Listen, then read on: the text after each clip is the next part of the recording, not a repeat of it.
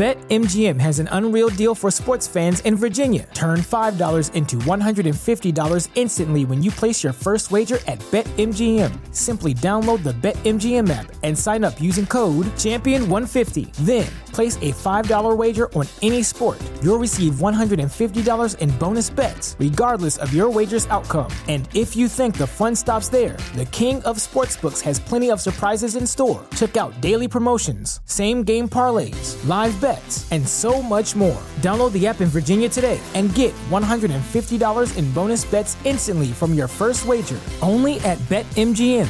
BetMGM and GameSense remind you to play responsibly. See BetMGM.com for terms. 21 plus only. Virginia only. New customer offer. Subject to eligibility requirements. Rewards are non-withdrawable bonus bets that expire in 7 days. Please gamble responsibly. Gambling problem? Call 1-800-GAMBLER. Promotional offer not available in Washington, D.C. به پادکست سکسولوژی یا شناخت مسائل جنسی خوش آمدید. این برنامه شامل گفتگوهای پی در پی است که آگاهی شما را در باب مسائل جنسی گسترش می‌دهد. من دکتر نازنین معالی در کنار شما به پرسش‌های پنهان ذهن شما پاسخ می‌گویم. سلام دوستان عزیز، من دکتر نازنین معالی هستم و شما به اپیزود 72 سکسولوژی پادکست گوش میدید. تعدادی از دوستان گفتن که دسترسی ندارن به مطالبی که اینجا در موردش صحبت میکنم، مانند آزمون تیپ شخصیتی جنسی که آزمون رایگانی هستش. اگر که از پلتفرمی این اپیزودها رو گوش میدید که دسترسی به شونوت ندارید، همه مطالب در وبسایت ما که فارسی ریلیشنشیپ آکادمی .com هست، میتونید در اونجا پیدا کنید. اون آزمون رو به صورت رایگان بردارید و همچنین میتونید وقت مشاوره بگیرید. وقت مشاوره در وبسایت ما دایرکتلی میتونید اون وقت رو بوک بکنید. فقط مسئله که داره این هستش که هزینه جلسات رو بعد کردیت کارت یا کارت‌های بانک بین‌المللی داشته باشید، چون من در ایران حساب بانکی ندارم. میدونم که روزهای خیلی سختی رو هموطنانم دارن تجربه میکنن. چندی پیش خبر اعدام محسن شکاری رو شنیدیم همه که بسیار متاسف شدم. واقعا خیلی فاجعه بزرگی بود اعدام محسن شکاری، به خاطر اینکه نشون دادش که یک شخصی که فقط برای اعتراضات به خیابونها اومده بود و جرم شرکت در اعتراضات و بستن خیابون بودش، به قتل رسید. واقعا با هر ایرانی که در این چند روزه صحبت کردم دیدم که همه بسیار متاسف هستن و بسیار خشمگین هستن که میخوان حق خون محسن شکاری رو پس بگیرن. و واقعا هم میدونم که دوستانی که در ایران هستن چه هزینه‌ای دارن برای این انقلاب میدن و هر کاری که از ما ایرانیان خارج از ایران بر بیاد برای شما دوستان انجام خواهیم داد. این انقلابیه که شما دارید هزینه زیادی رو براش پرداخت میکنید. وظیفه ما هست که بتونیم اطلاع رسانی کنیم، شکایت به ارگانهای بین‌المللی بکنیم و واقعا هر کاری که از دست ما برمیاد به ما بگید که انجام بدیم. هفته پیش این در اپیزود قبل در مسئله تجاوز در اعتراضات در بازداشتگاه صحبت کردیم از طریق نیروهای سرکوبگر. در اونجا در مورد این صحبت کردم که اون گزارشی که از CNN اومده بود در مورد خانوم‌ها و آقایونی که در بازداشتگاه بهشون تجاوز کرده بودن به عنوان راهی برای اعتراف گرفتن و فشارهای روانی، در مورد این صحبت کردم که بلافاصله بعد از تجربه تجاوز چگونه میشه یک شخص رو کمک کرد، چگونه کارهای پزشکی که باید انجام بدیم، روانی که باید بهش توجه کنیم، در مورد اینها صحبت کردم. این هفته هدف این هستش که در مورد اثرات طولانی مدت تجاوز، تعرض یا آزارهای جنسی در دوران کودکی بیام صحبت بکنم. و مبحث دیگه‌ای هم که می‌خواستم بهش بپردازم مسئله خودکشی هست. میدونم که حال و روز افراد بسیار در این روزها به هم ریخته هستش.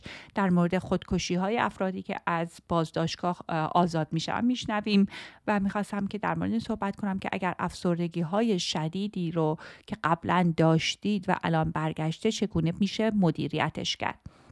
و همچنین دوستان من هم کاملا مثل شما دوستان واقفم که خیلی ها هم رو نیروهای سرکوبگر خودکشی میکنن، یعنی اینکه داروهایی بهشون میدن، کارهایی رو انجام میدن که اون شخص بعدش بمیره و بگن که خودکشی کرد. این دیگه از تکنیک هایی هستش که از همون چه میدونم نوجوان در ایران بودم در موردش میشنیدم که راه جدیدی نیستش، ولی خب کاملا هم قابل فهم هست که وقتی که یک جامعه زیر فشار بسیار زیاد روانی، اقتصادی و اجتماعی هستش میتونه احساس یأس شدیدی درش ایجاد بشه و شانس اقدامات خودکشی درش بیشتر بشه که اون هم در این اپیزود بهش میپردازیم.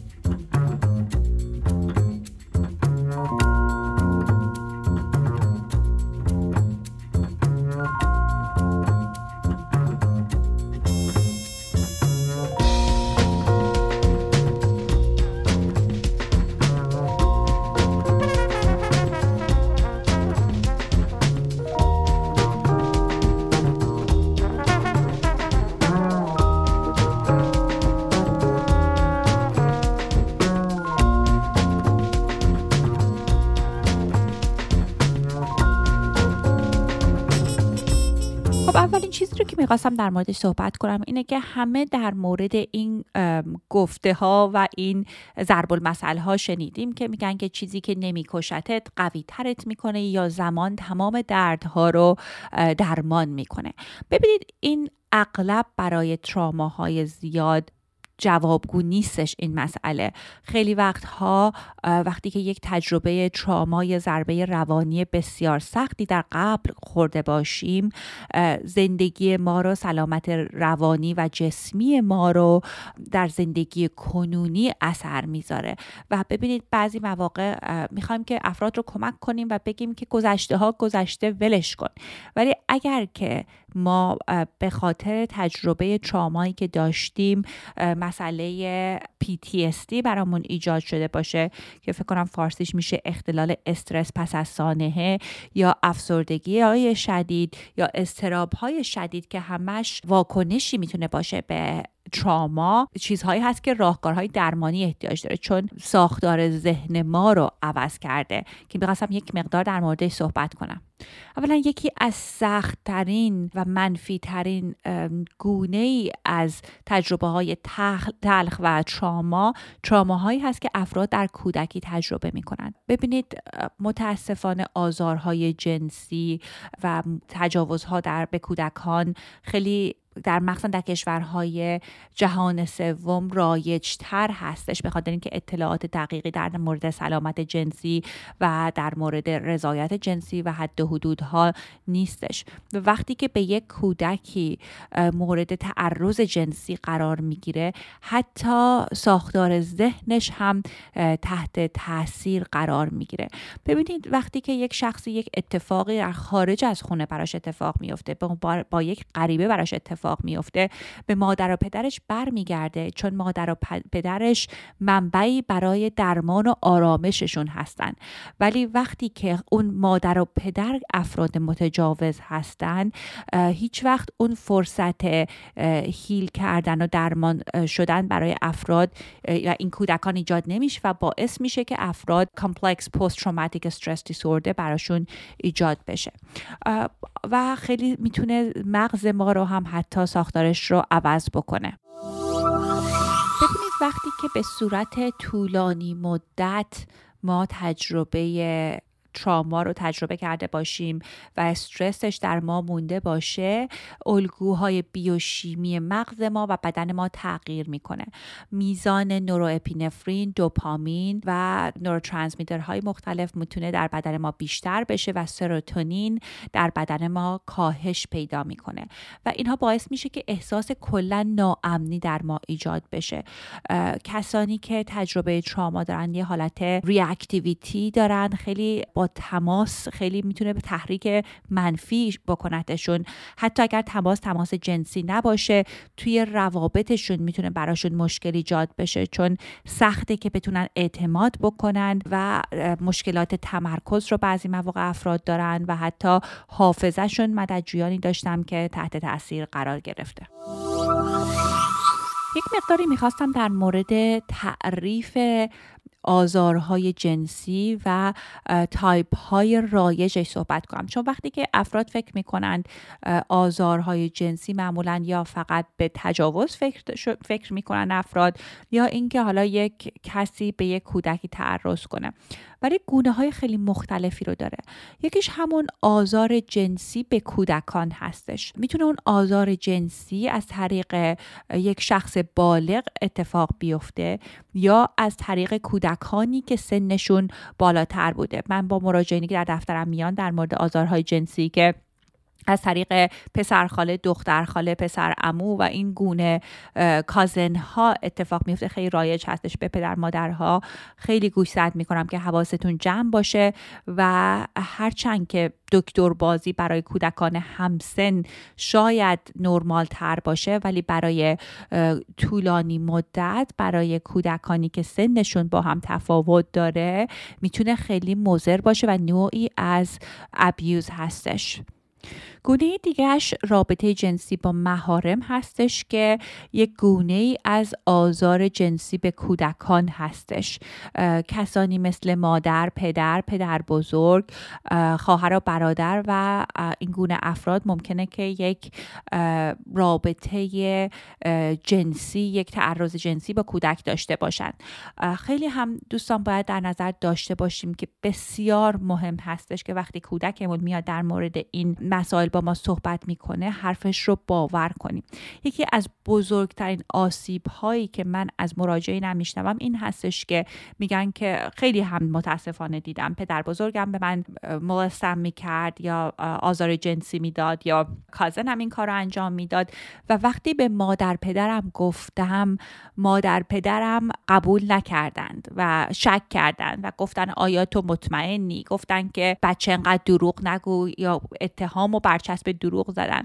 و این مسئله‌ای هستش که خیلی دردناکه، چون برای شخصی که تجربه تجاوز رو داره خیلی سخت هستش که با کسی بیاد صحبت بکنه، این تعرض رو بیاد در موردش صحبت بکنه و خیلی مهمه اینه که طرفش رو داشته باشیم، کمکشون کنیم که شنیده بشن و حتی اگر که میدونید عواقب خیلی سختی برای خانواده‌تون داره، من پیشنهادم به شما این است که کودکتون رو انتخاب کنید.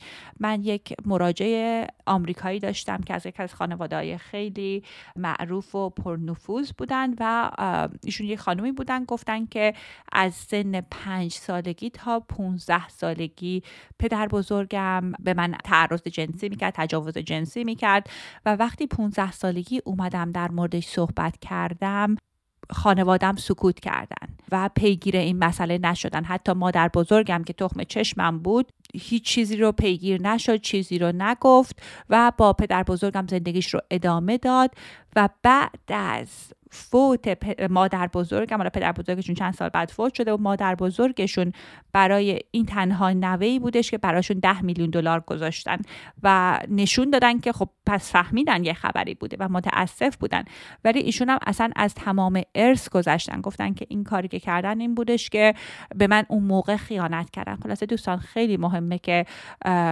هوای کسی که بهش، مخصوصا کودکی که تعرض شده، رو داشته باشیم. یک گونه دیگه آزار جنسی مسئله مالستیشن هستش یا همون فکرم فارسیش باز میشه آزار جنسی، ولی فرقی که داره این هستش که شخصی میاد به بدن شما، اندام جنسیتون دست بیزنه، ممکنه دخول اتفاق بیفته و دخول شاید هم اتفاق نیفته. گونه دیگه هم تجاوزها هست، stranger rape، که کسی مثلا تو خیابون خدایی نکرده میاد با آدم حمله میکنه و این تجاوز اتفاق میفته. و میتونه رابطه دهانی باشه، مقعدی باشه یا واژنی باشه. نوع دیگرش هم تجاوزهایی است که در ازدواج‌ها اتفاق میفته که میگن مریتال ریپ. ببینید بعضی مواقع افراد فکر میکنن که آدم ازدواج کرده، همراهش این حقو داره هر وقت که دوست داره رابطه جنسی داشته باشه. ولی دوستان، حتی در ازدواج هم همراهتون باید به شما رضایت جنسی کامل رو بده. من خیلی از کیس هایی رو دیدم در دفترم که زن و شوهر بودن و همسرشون حالا مست بودن، مواد مخدر مصرف کرده بودن و با زور رابطه جنسی داشتن با همسرشون و واقعا اون رابطه رو، اون رابطه جنسی، رابطه زناشویی رو کاملا از بین برده، به خاطر اینکه باعث شده که حتی اون همراهشون خیلی ازشون کینه داشته باشه، تجربه PTSD یا انگزایتی زیادی رو داشته باشه و خیلی از کیس‌ها بودن که هیچ وقت هم اون رابطه دوباره برنگشته. نوع دیگر آزار جنسی هم اگزیبیشنیسم هستش که همون عورتگرایی هستش، یعنی کسانی که در خیابان وای میسن، اندام جنسیشون رو نشون میدن که خیلی هم در ایران رایج هستش، میتونه یک نوعی از آزار جنسی باشه. یک چیزی رو که من از افراد معمولا میشنوم این هستش که میگن که ما همراهمون، خانم ها معمولا راحت نیستن که حتی شوهرشون وسط روز دست بزنه بهشون، سینه‌شون رو بگیره یا یه تماس جنسی داشته باشه در کانتکسی که کانتکس جنسی نیستش. و این مسئله از اینجا میاد که انقدر که خانم ها، مخصوصا خانم های ایرانی، در کوچه و خیابون هر کس و ناکسی سعی کرده که دستی بزنه، یک عورت نمایی کنه، که باعث شده که اونها همش در بدنشون به صورت ناخودآگاه حالت دفاعی باشه. در اینجای برنامه میخواستم از کمپانی وایا که اسپانسر این اپیزود هستند تشکر کنم. وایا یک کمپانی هستند که محصولاتی که کنبس دارن به صورت ادبل در 50 ایالت آمریکا میفرستن و تولید میکنن. همونطور که میدونید کنبس ها میتونن کمک کنن که شوق جنسی رو بیشتر بکنن، ولی خب خیلی مهمه که دوز درستی رو استفاده کنیم و از جایی بگیریم که این محصولات امن باشه. و به خاطر اینکه این محصولات رو دریافت کنید باید بالای 21 سال باشید. حالا اینجا یک مقداریش رو به انگلیسی میگم که تبلیغ رو خواستن به هر دو زبان بخونیم. Don't let spring cleaning fool you. There's always space to add a little extra something in the bedroom. It's no secret that consuming a little THC can help set the mood. However, getting that right strain and dosage can be difficult. That's why we're thankful for today's sponsor, Vaya. Vaya has developed a unique blend of pleasure-enhancing cannabinoids, libido-strengthening herbs, and low dose of THC, all into one mind-blowing gummy called High Love. We're talking about pairing aphrodisiac herbs with a mild amount of THC. Vaya also offers a wide array of other gummies with or without THC. They legally ship in all 50 states with discreet packaging directly to your door. Are you ready for the cherry on top? If you are 21 or over, you can take advantage of exclusive 50% off and grab a free pack of their award-winning Dream THC plus CBN sleep gummies. Just use your special code during checkout.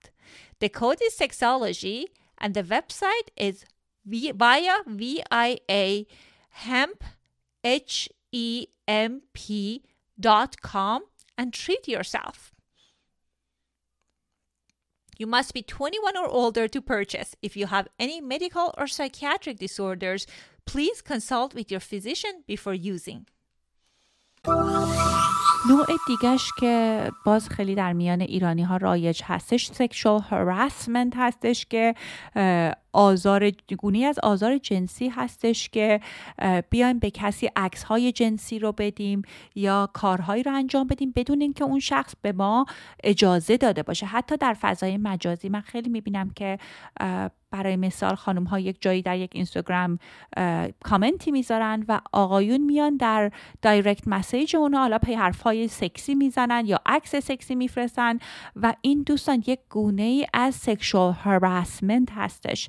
ببینید هر وقت که میخوایم با یکی رابطه جنسی برقرار کنین، چه مجازی چه حضوری، بسیار مهم هست که از ایشون اجازه بگیرید و این احساس ناامنی که ایجاد میکنه که وقتی خانم ها در فضای مجازی پیغام میذارن برای یک صفحه، حالا مثلا کفشی، لباس یا حتی صفحه سکسولوژی پادکست فارسی خودمون و افراد پیغام جنسی میذارن، باعث میشه که اینا فکر کنن که در جامعه امن نیستن و طولانی مدت این گونه هراسمنت ها میتونه رابطه جنسیشون رو حتی تحت تاثیر قرار بده.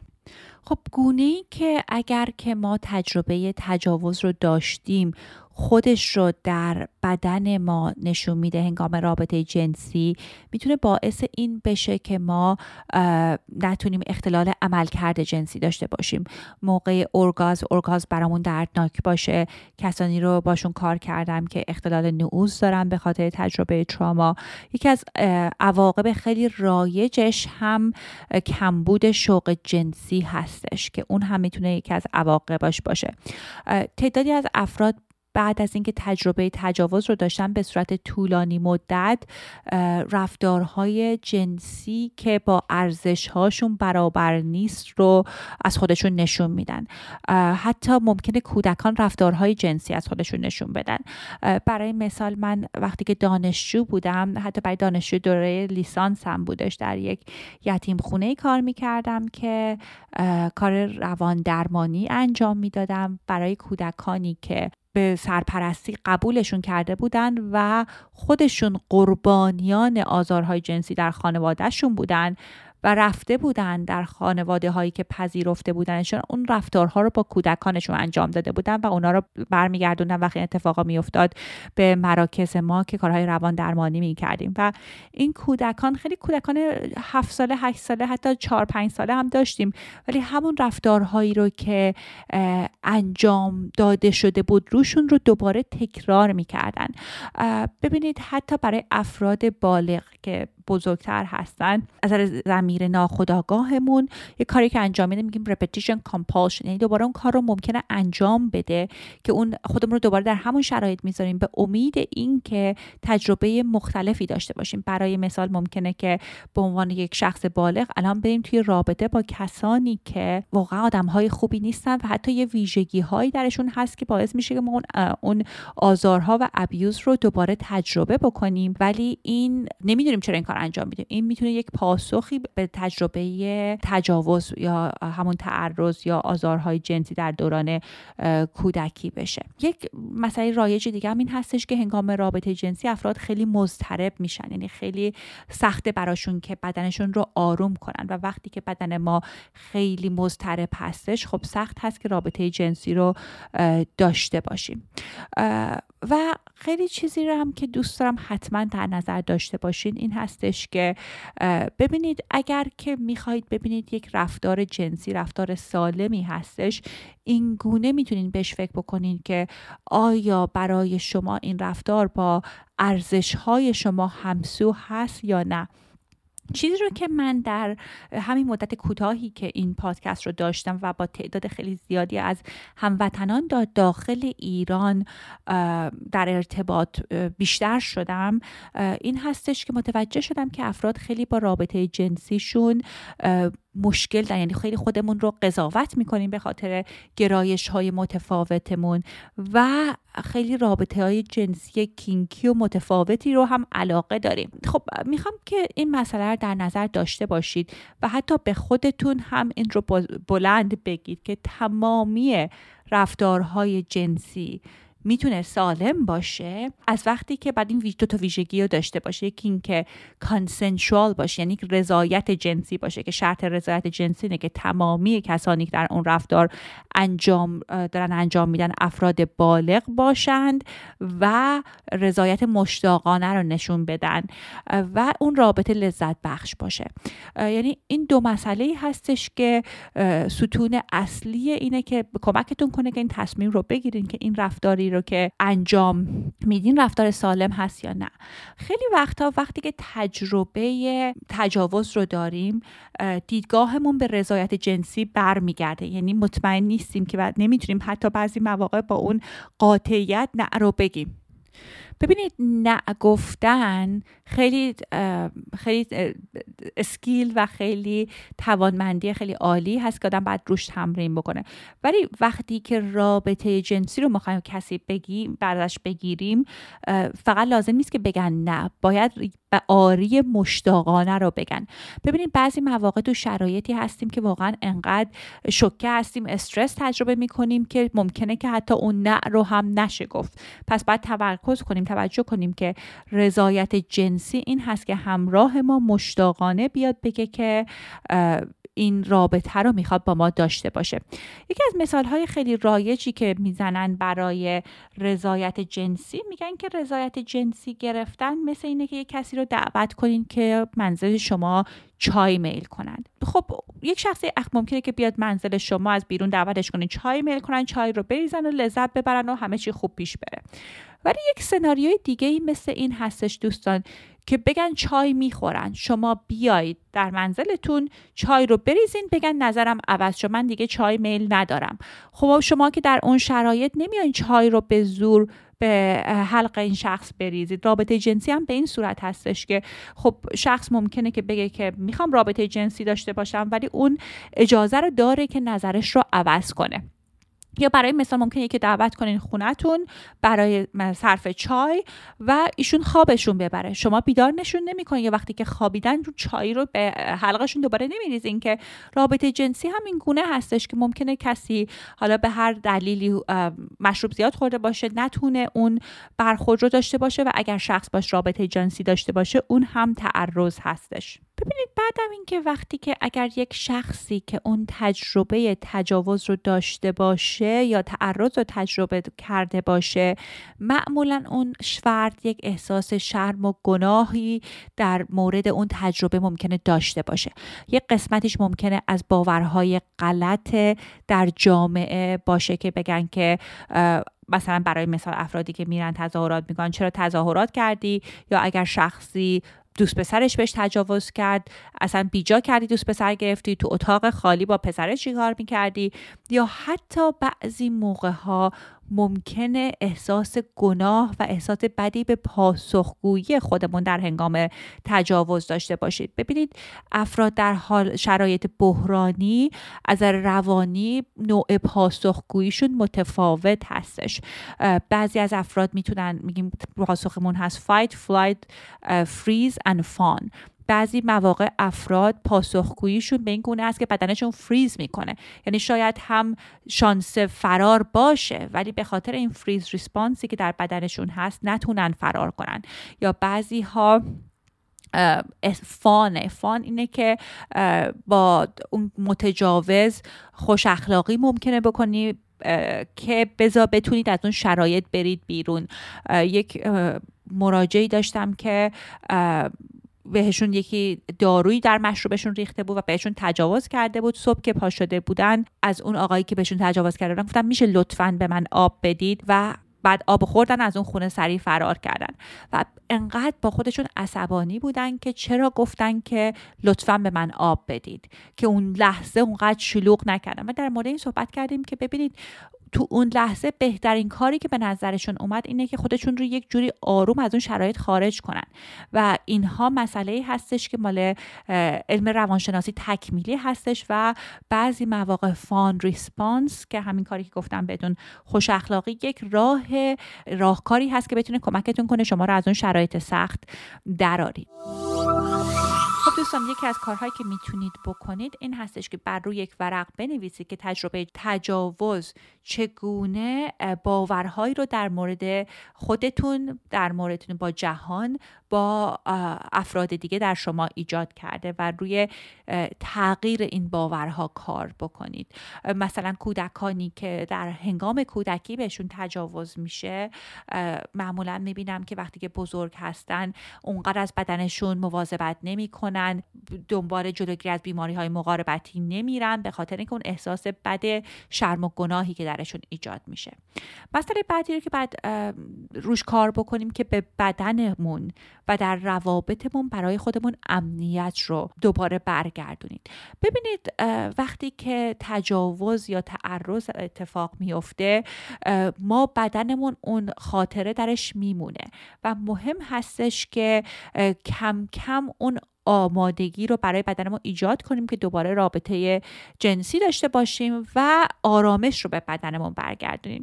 میدونم که آدم وقتی بهش تجربه تجاوز هستش میخواد سریعاً این مسئله رو جمع کنه که اصلا در موردش هم صحبت نکنه، ولی اگر که با یک روانشناس کار نکنید، اگر روی این مشکل ها کار نشه، طولانی مدت میتونه رابطه جنسی رو تحت تاثیر بذاره یا حتی میتونه مانع این بشه که رابطه جنسی رو شما تجربه کنید. و یکی از عواقبش هم این هستش که ممکنه که هنگام رابطه جنسی دیگه از بدنتون دیسکانکت باشید، یعنی دیگه اون نزدیکی رو با بدنتون نداشته باشید، اصلا نفهمید در بدن چی میگذره.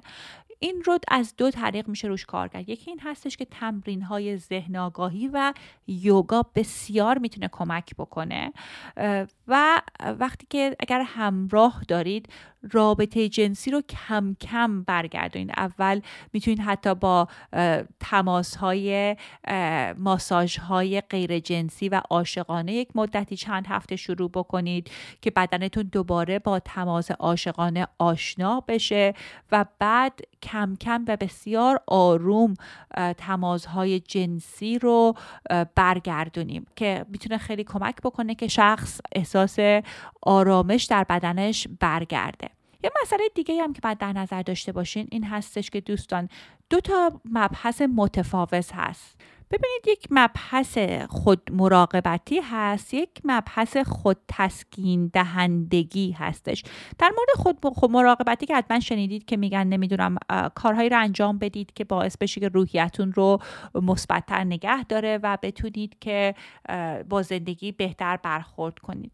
ببینید خب اون هم بسیار مهم هستش، ولی از اون مهمتر برای دوستانی که تجربه تجاوز رو داشتن یا تعرض رو داشتن سلف سودینگ یا خود تسکین دهندگی رو به زندگیشون برگردوندن هست.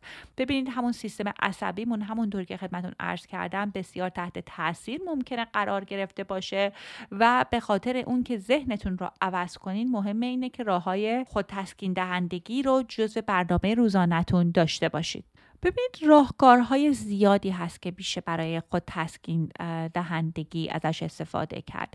خب بهترینش به نظر من کار کردن با یک روانشناسی هستش که میتونه هدایتتون کنه و طولانی مدت وایرینگ مغزتون رو حتی عوض کنه و این یکی از بهترین کارهاست که میتونید انجام بدید. کارهای دیگه‌ای رو که میتونید انجام بدید این هستش که در مورد احساساتتون توی ژورنال بنویسید که کمک کنید که احساسات خودتون رو به ورق بیارید. تمرین‌های آرامش دهنده مثل یوگا، مثل پیاده روی، اینها میتونن همه کمک کننده باشن. یک تمرین دیگه ای که از یکی از راهکارهای درمان تراما که اسمش هستش EMDR میادش، این مسئله ویژوالایزیشن هستش. ببینید خیلی مهم هستش که یک تصویری از یک تجربه‌ای رو که داشتید و دوست دارید رو انتخاب کنید. برای مثال ممکنه خانه‌تون با مادر بزرگتون، پدر بزرگتون تجربه خوبی بوده یا رفتید مسافرت یک جایی یک لحظه خیلی قشنگی داشتید. ببین اینا رو میتونید به عنوان سوتینگ ایمیجری ازش استفاده بکنید. کاری که میکنید که وقتی که تو شرایط سخت گیر میافتید این تصاویر رو دوباره به ذهنتون میارید و خودتون رو تجسم میکنید که در اون شرایط هستید. مثلا اگر خونه مادر بزرگتون رو در نظر دارید، حالا در رو باز کردید، وارد حیاط شدید، فکر کنید که درخت‌ها و گیاهایی که در اون حیاط بود چه رنگی بودن، صدای مادر بزرگتون رو تجسم کنید. این خیلی تکنیکی هست که اگر روش کار کنید خیلی میتونه جواب خوبی براتون داشته باشه. حتی خدای نکردم اگر که در شرایط بعدی بودید، حالا بازداشتگاه بودین، این تکنیک میتونه کمکتون کنه که آرومتون بکنه. یه راه دیگه هم این هستش که یک باکسی رو داشته باشین که برای سودینگ باشه. یک چیزهایی که شمع‌هایی که بوی خوبی داره که دوست دارید اونجا بذارید، عودهای خوبی بوی خوبی داره بذارید، میتونید لوشن هایی که بوی عالی داره در اون باکس بذارید یا تصاویری رو در اون باکس بذارید که به شما آرامش میده.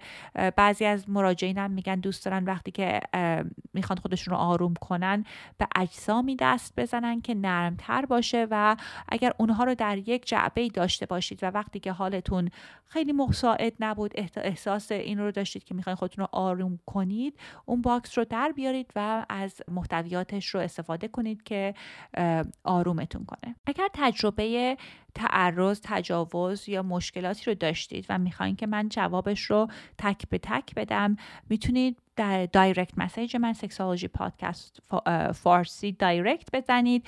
جوابش، سوال شما رو میام به صورت گمنام در پادکستم اپیزودا توضیح میدم که بتونه بقیه رو هم کمک کنه. خب بریم سراغ مبحث خودکشی. خب اولا چیزی رو که میخواستم در نظر داشته باشین این هستش که تحقیقات نشون داده که وقتی که ما تجربه تراما رو داریم، شانس این که قصد خودکشی در ما بیشتر بشه خیلی هستش.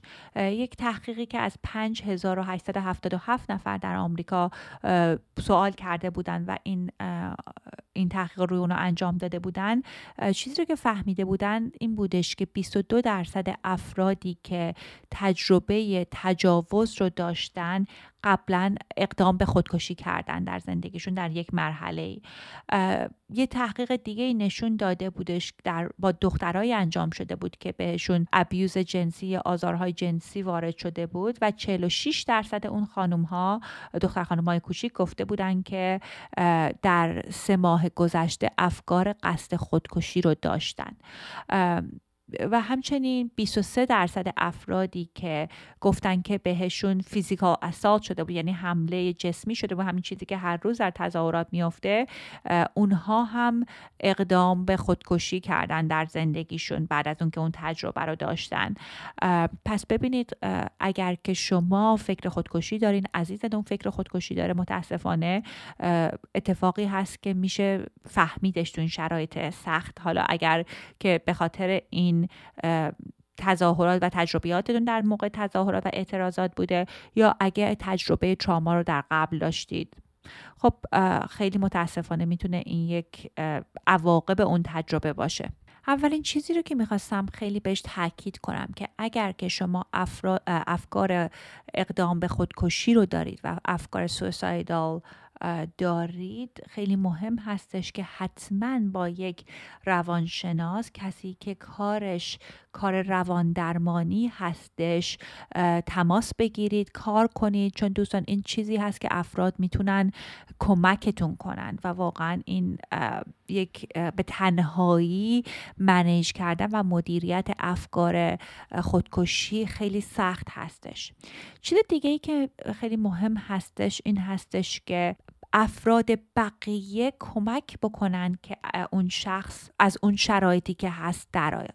چگونه حالا میشه این کار رو انجام داد؟ اولا اینکه اگر که شخصی به شما میاد قصد خودکشی داره، بگید که چگونه میتونید کمکش کنید. ببینید بعضی مواقع ما یک مشکلاتی رو داریم که میتونه باعث بشه که احساس ناامیدی کنیم و اون هوپلسنس هستش که باعث ایجاد این افکار هستش. یعنی میتونید که بگید که حالا اگر مشکلی هست چگونه میشه کمکش کرد. ولی از اون هم مهمتر اگر که کسی هستش که کودکتون هست، دانش آموزتون هستش، یک برنامه امنیتی یا میگیم سیفتی پلان و مهمه با اینها با هم انجام بدید. این برنامه‌ای که می‌ریزه اینه که بگید که حالا اگر که الان که فکر خودکشی داری ولی اگر خواستی این کار رو انجام بدیم، بیا با هم در این صحبت کنیم که چه کسی رو میتونی باهاش تماس بگیری، شماره تلفن کیو میتونی داشته باشی. به همونجا براشون 3 تا 4 نفر رو کمکشون کنین که بنویسن روی یک ورقی که اگه شرایطشون بدتر شد بتونن با اون افراد تماس بگیرن. جزو سیفتی پلانشون میتونه این باشه که شما شماره سازمان‌هایی که کارهای رواندرمانی انجام میدن یا حتی بیمارستان‌هایی که میتونن کمک کنن اون اسم‌ها رو اونجا براشون بذارید. یک کار دیگه که هم میشه کرد اینه که بگید که در مورد این صحبت کنید که قبلا اگر حالشون بد بوده چگونه سورس‌هایی بوده که کمکشون کرده که حالشون رو بهتر کرده و در مورد این صحبت بکنید که چگونه میتونن اون منابع رو دوباره به زندگیشون برگردن. برای مثال یکی از مراجعینم رابطه خیلی خوبی با یکی از خاله‌هاش داشتش و قسمتی از برنامه جلوگیری از خودکشی این بودش که وقتی که افکار خودکشی من بیشتر شد با عمم تماس میگیرم و میرم خونه عمم که بتونه کمک بکنه. مسئله بعدی که باید در نظر داشته باشیم این هستش که استرس خودمون رو بیاریم پایین، یعنی حتی برای اون کسی اگه کس دیگه‌ای هست که قصد خودکشی کنین کمکش کنیم که استرسش بیاد پایین. یکی از بهترین راه‌هایی که میتونیم استرس خودمون رو بیاریم پایین این هستش که با افراد دیگری که احساس خوبی باشون داریم معاشرت بکنیم. اگر که شما یه دوستی دارین که قصد خودکشی داره میتونین بگین که حالا عزیزم هستی فردا با هم بریم یه فیلمی نگاه کنیم، هستی من بیام با هم یه قهوه‌ای بخوریم. هی میدونم که آدم معذب میشه که زیاد پیگیر بشه ولی میتونه کمک بکنه که یه سوشال اسکیجولی داشته باشن. یکی دیگه از چیزایی که میتونه خیلی کمک کنه انجام ورزش هستش. ببینید ورزش هورمون‌های بدن ما رو تغییر میده و میتونه حتی اون خشم رو در ما خالی بکنه. اگه کودکتون هستش میتونید ببرین در جاهایی که بتونن ورزش کنن، بازی کنن، خودتون باشون ورزش و بازی رو انجام بدید. یا اگر دوستی هستش بهشون پیشنهاد بکنین که آیا حاضرن که فردا بیاین با هم بریم پیاده روی، یعنی مجبورشون کنین که تا جایی که میشه بدنشون رو حرکت بدن که کمک بکنه که اون حالت خشم و ناراحتی و افسردگی از بدنشون خارج بشه. همون مسئله کوپینگ باکس، همون باکسی که در موردش صحبت کردن برای افرادی هم که قصد خودکشی دارن هم میتونه خیلی پاسخگو باشه. و ببینید مهمترینش هم این هستش که به این فکر بکنید که برای خودتون یک هدفی بذارید که بگید که من هدفم برای 6 ماه آینده این هستش و بگید که حالا 6 ماه آینده این هدف رو اگر رسیدم بعد اون موقع تصمیم میگیرم که میخوام خودم رو بکشم یا نه. یکی از مراجعینم هستش که خیلی افسردگی داره و میگه الان میگه که من قصدم اینه که خودم این خودکشی روی پاس گذاشتم که میخوام هدفم اینه که جمهوری اسلامی رفتنش رو ببینم. و خیلی مهمه، میدونم حتی اگر هدف کوچیکی هستش میتونید یک وقتی رو براش بذارید که به اون هدف برسید و حالا بگید که بعد اگر قصد خودکشی داشتم اون هنوز اون کار رو اون موقع انجام میدم.